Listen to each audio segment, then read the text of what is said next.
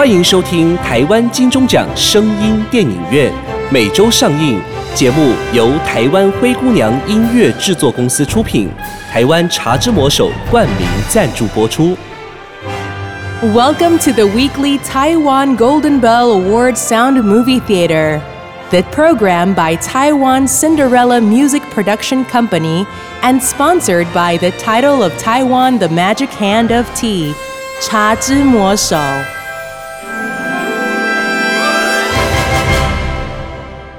您现在收听的是不雅苑聊聊天。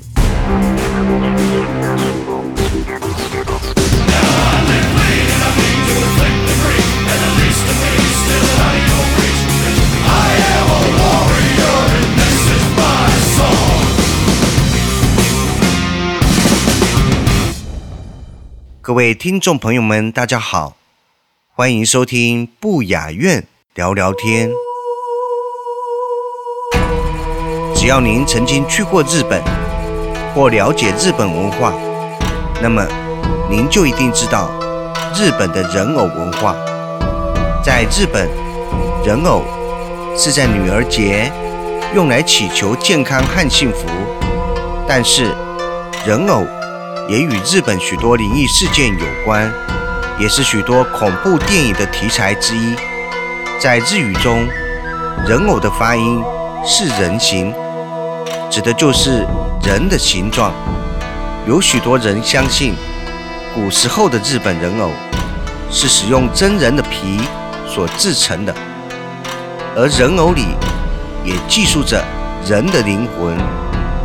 今天要跟大家来分享一则日本木偶操作师道川纯二的真实故事——活人偶。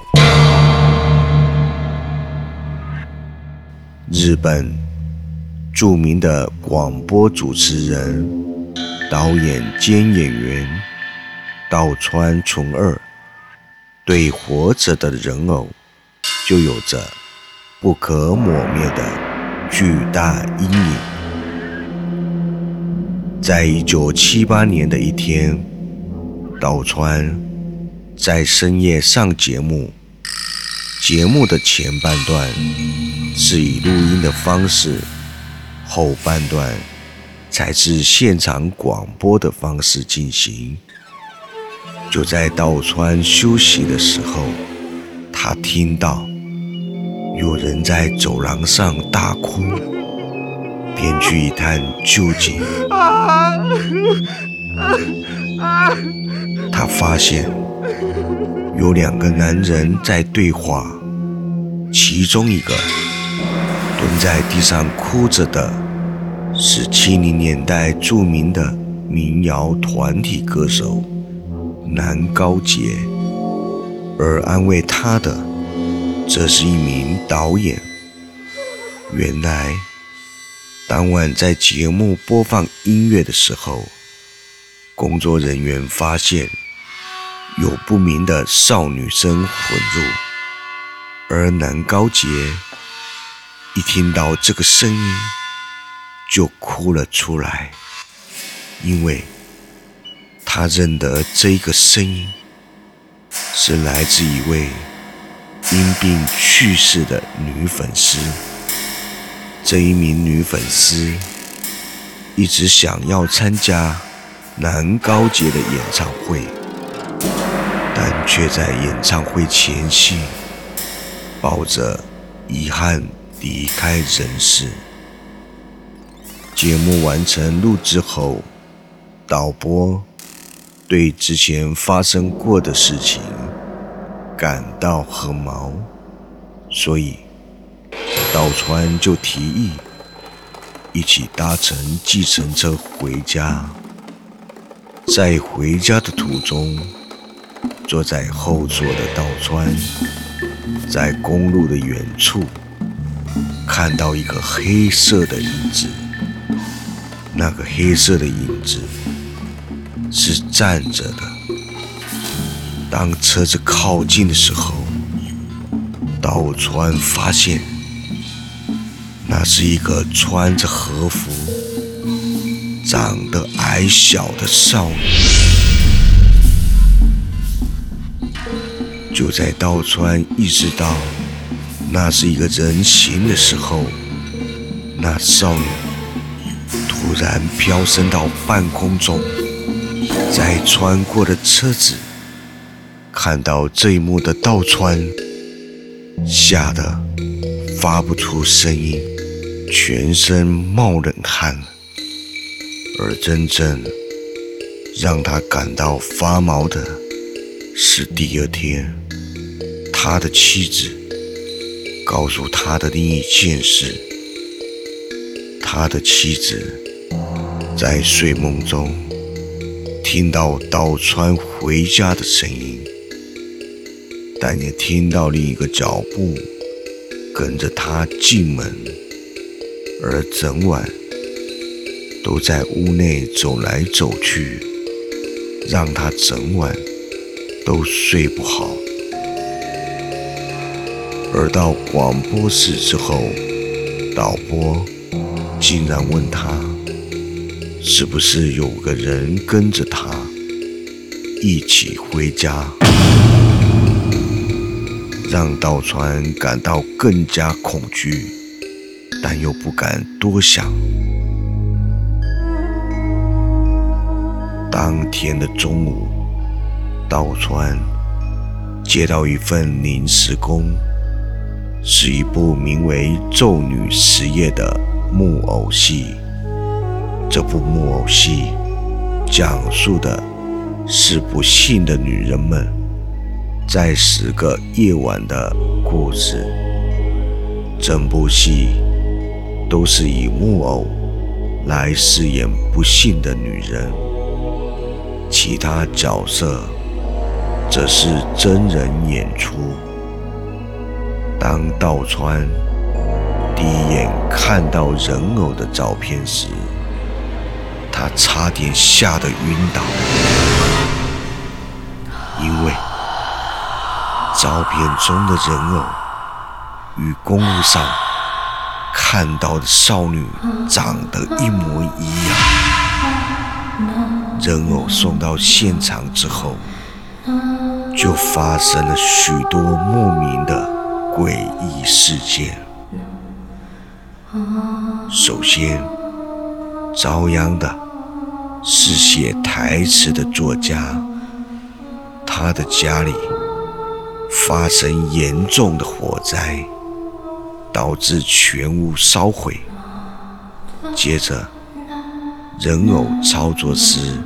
浅野的表弟无端的身亡，原本用于演出的假发揪突然着火，导致许多人受伤。在公演前的几个小时，参与演出的人都一一轮流倒下。倒在地上，连话都说不出，就像被鬼压床那样。其他工作人员都莫名受伤，有的被玻璃割倒，被划手的菜刀刺伤等等。最神奇的是，这些受伤的部位都是右手。和右脚。原本当天的公演有两场，一场在中午，一场在夜晚。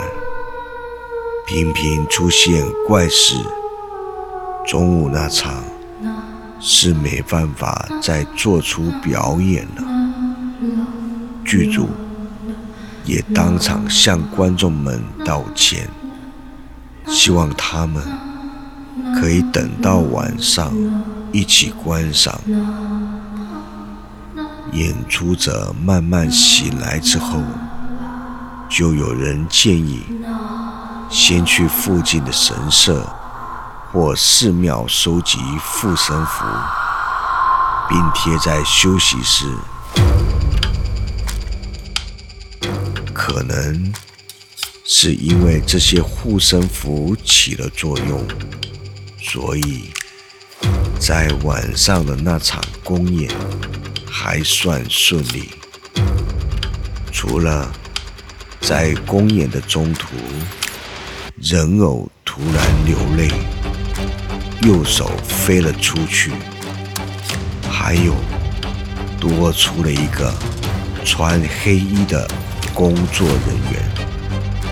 这一切的一切都非常的不顺利，直到最后一幕，原本准备放进棺材的人偶，突然全身散开，头、手、脚都散落一地，然后舞台上不知从哪里。冒出了白烟。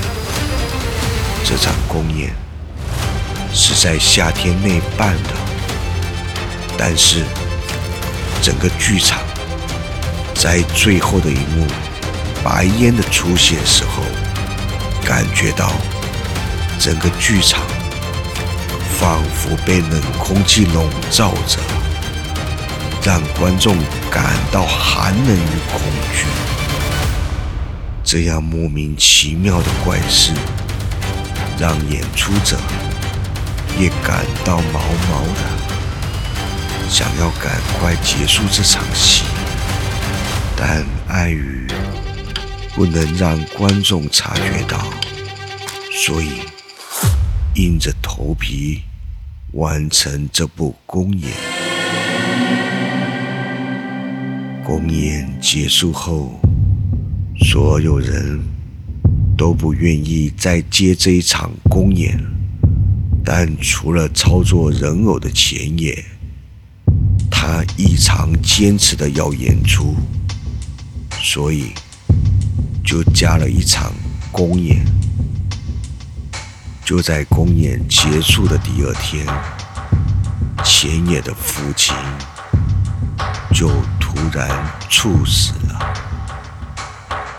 让人觉得与人偶有关，但是却没有头绪。事情来到这里，虽然看似结束了，但其实还是发生了许多离奇的事件。福兔报喜迎新年，吉兔呈祥，人逢喜事精神爽。大家好，我是茶之魔手推广部经理李世鹏，感谢大家对茶之魔手的喜爱和支持。喜兔年，祝您喜事临门，财源滚滚进家门。喜兔年有魔手各项人影热饮相伴，阖家欢喜庆团圆，快快乐乐过新年。茶之魔手与您一起好运连连一整年，Happy 二零二三 to you。哦，年节送礼送客户什么才会体面又大方呢？送客户最爱的高山茶礼盒啊！可是不是很贵吗？来高觉茶就对了。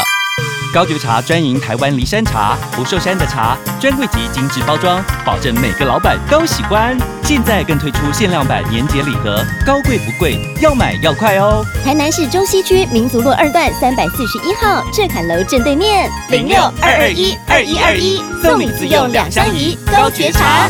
但其实还是发生了许多离奇的事件。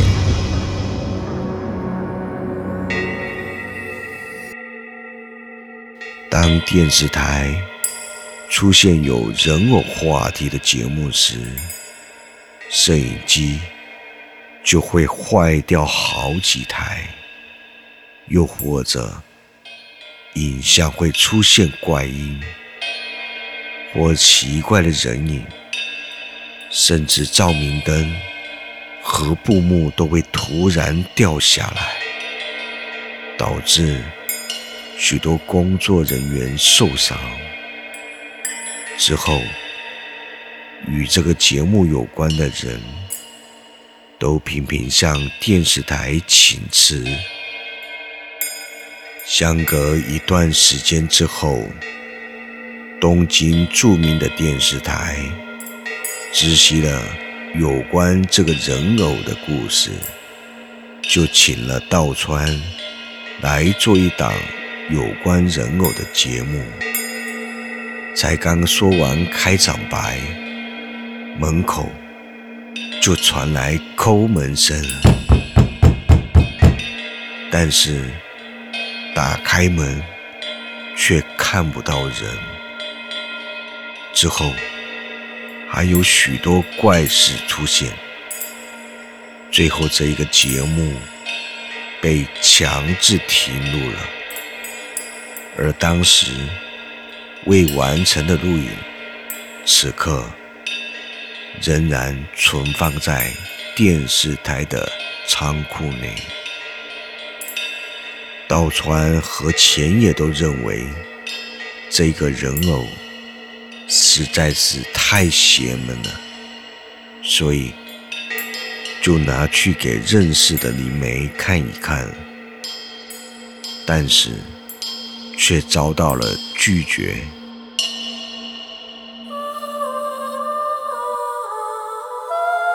当时你没还没看到人偶，就直接说他有不好的预感，不想看到这个人偶，但是。道川却不放弃，永不将人偶包起来，请对方感应。李梅才勉强拿着包着的人偶，李梅触摸了一下，就铁青了脸说：“这个人偶还活着。”还表示人偶内。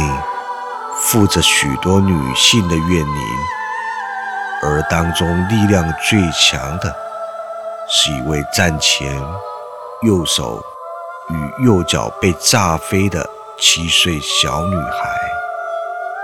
里面还提醒，如果不将之供奉，人偶迟早会变成魔物。在道川。和前野一直哀求下，李梅才在非常不愿意的情况之下，勉强帮他们供奉了那个人偶。岛川与前野以为这样就平息了，但他们俩再次联络那位灵媒的时候。却收到灵媒猝死的消息。据说，在开始供奉那个人偶之后，原本有八十公斤的灵媒，在短短的三天内急速消瘦，在猝死的时候，身体只有三十公斤。而脸上还挂着一丝诡异的微笑。在这样的情况下，道川不懂该如何处理这个人偶，就只好告诉前野，要尽快将人偶另外找个地方供奉。道川。就没有再去看这个人偶的情形了，而前野也不知为何就将人偶带了回家。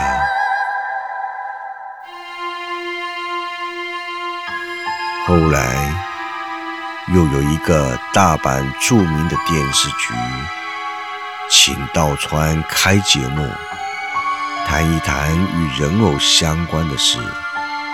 虽然道川一再推辞，但无奈对方一直要求，道川也不好意思拒绝，勉为其难的接下了这档节目。与之前一样，节目一开播就频频发生怪事。首先。是参与节目的李梅一直出事。第一位在开演前就发生了车祸重伤，第二位则高烧至昏迷不醒。由于节目现场转播，这样的情况让制作人感到非常的着急。幸亏在开演前成功找到了第三位灵媒。就在节目开播前，灵媒直接告诉道川，他的肩膀上。有个男孩，接着棚内上面的杆子一直发出哐啷的声音，然后工作人员跑进摄影棚，告诉主持人说，外面的电话一直响。有观众不停的打电话进来，说他们在女子的人偶前面看到一个男的。大家一再透过荧幕确认，发现现场是空无一物的，但是荧幕上却出现一个男子的身影。由于太多怪事发生，节目制作人也认为不应该进行下去，而被迫中断节目。之后，剧组又安排了一场公演，但是道川与前野都担心用那个人偶会出事，所以。用了其他的人偶替代，而公演也顺利的结束了。在庆功宴的那晚，道川有事没出席。再隔几天，道川竟然收到了前野失踪的消息。就在庆功宴。举行到一半的时候，前野就外出，没有再回来了。再见到前野的时候，已经是三个月的事了。而眼前的前野，把道川吓了一跳，因为前野不但全身消瘦，而且。对过去失踪的三个月的事，完全想不起来。前夜在医院休养了一段时间之后，身体也逐渐恢复了。过了一段时间，前野接到了东欧艺术单位的邀约。前去参与演出，岛川很为前野感到高兴，因为前野是日本屈手一指的木偶操作师。这个邀约证明他的实力受到国际的认可。出国的前一天。道川和前野开心地寒暄与道别，并决定将那个在前野家的人偶送回去给原本制作该人偶的师傅那里。但是就在出国的那一天，前野却死在一场大火。之中了。经过警方的调查，警方认为是前野喝醉酒之后不小心引起的火灾，但是道川觉得这是不可能的，因为钱也不但酒量好，而且。很有自制力，所以不可能在出国的前一天让自己喝到烂醉。最诡异的是，警方推论出死亡的时间就是道川和前野通电话的时候，也就是说，当时的前野不是处于大火之中，就是已经死去了。道川。随后去打听那个人偶的去向，但是人偶制作师却说人偶不见了。这个不见的人偶至今仍然下落不明。但是道川在之后。仍然还是偶尔遇见一些怪事，就好像走廊有怪声，走出去只看到水渍，却没有人；还有住在九楼，却一直觉得有人在窗外盯着他，等等。道川纯二。是日本著名的广播主持人，同时也是现代恐怖主义的作家。对于鬼怪的事件，早已司空见惯的他，却无法抹灭活着的人偶。这对他日后的生活造成极大的。阴影。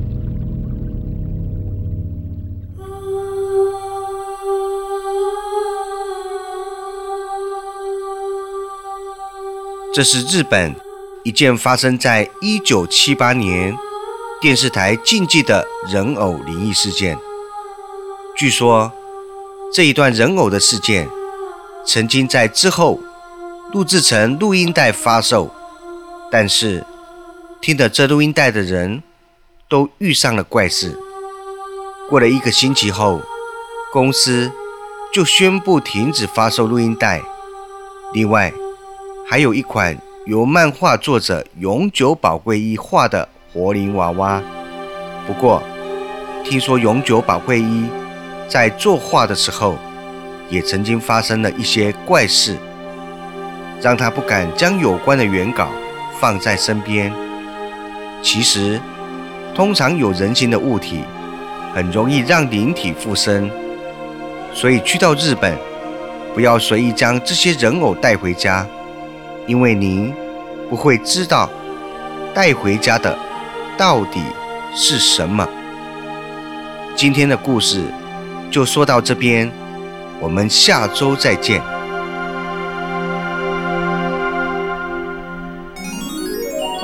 你还在吃成分不明的核藻吗？根据专家指出，唯有日本冲绳海域才是真正真正的核藻。台湾医学界也证实，河藻可列入对癌症患者有辅助化疗，提升治疗功效，可作为癌症化疗的辅助物质。欢迎和医生杠边哦。目前市面上有很多成分不明、价格又昂贵的河藻，以假乱真，混淆消费者。唯有京津贸易直接在合藻产地日本冲绳独家代理，绝无混装或更改包装，给您百分之一百的纯正合藻。核藻对于提高免疫力、抑制细胞病变、活化血液循环、对抗病菌、健胃整肠、降低血液中胆固醇含量、抗氧化、防止皮肤炎发生、抑制过敏、抵抗病毒等等。都有明显的帮助，见证者无数。提醒朋友，预防重于治疗，平时就可以用核藻来保养，不要等到身体出状况才惊觉合藻的重要。百分百日本纯正合藻就在京津贸易行，千万别买错。订购电话：零七三二二三一六八。零七三二二三一六八。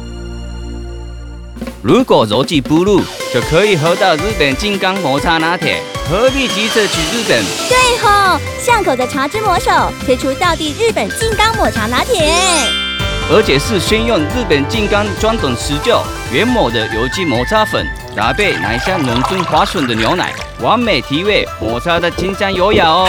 一喝就停不了口，尾劲回香名人呢。一个一个，茶之魔手金刚魔茶拿铁，五麦。精彩好戏值得订阅和分享，冠名赞助、业配广告、节目合作、意见交流，灰姑娘音乐制作，欢迎你来聊聊，零七三一五一四五七。